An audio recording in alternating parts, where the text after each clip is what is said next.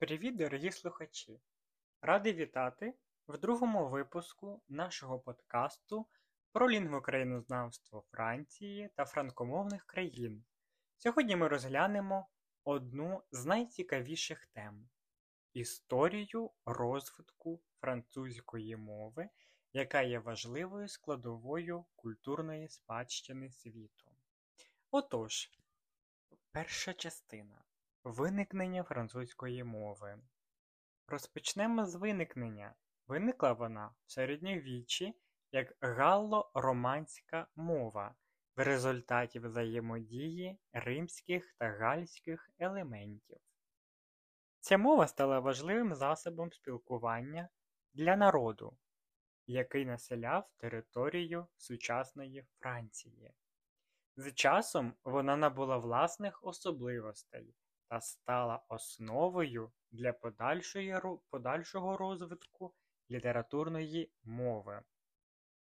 На початковому етапі французька мова існувала як регіональні діалекти, однак з часом, завдяки культурним та політичним змінам, один з них, оскільки його ним говорили в Парижі, почав вирізнятися і став загальноприйнятим як літературна норма. Ренесанс та розвиток літературної мови У XVI та XVII століттях французька мова пережила період культурного розквіту під час Ренесансу, тобто відродження. У цей період відбулись значні лінгвістичні зміни та розвиток літературної мови, що сформувало основу сучасної французької мови. Під час Ренесансу великі поети та письменники, такі як Ронсар та Рабле, внесли значний внесок у розвиток літературної французької мови та літератури в тому числі. Також вони займались вивченням, дослідженням мови.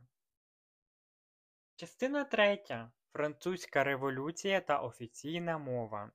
Французька революція та наполеонівська ера відіграли важливу роль у подальшому розвитку французької мови. Вони сприяли уніфікації та стандартизації мови, що зробило її офіційним засобом спілкування та освіти. У цей період було створено перші словники та нормативні словники, які встановили правила правильного вживання французької мови.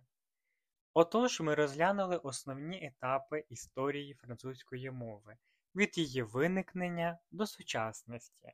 Вона стала не лише засобом спілкування, але й частиною культурної спадщини світового рівня. Я дякую вам за увагу та за те, що приєдналися до нашого подкасту.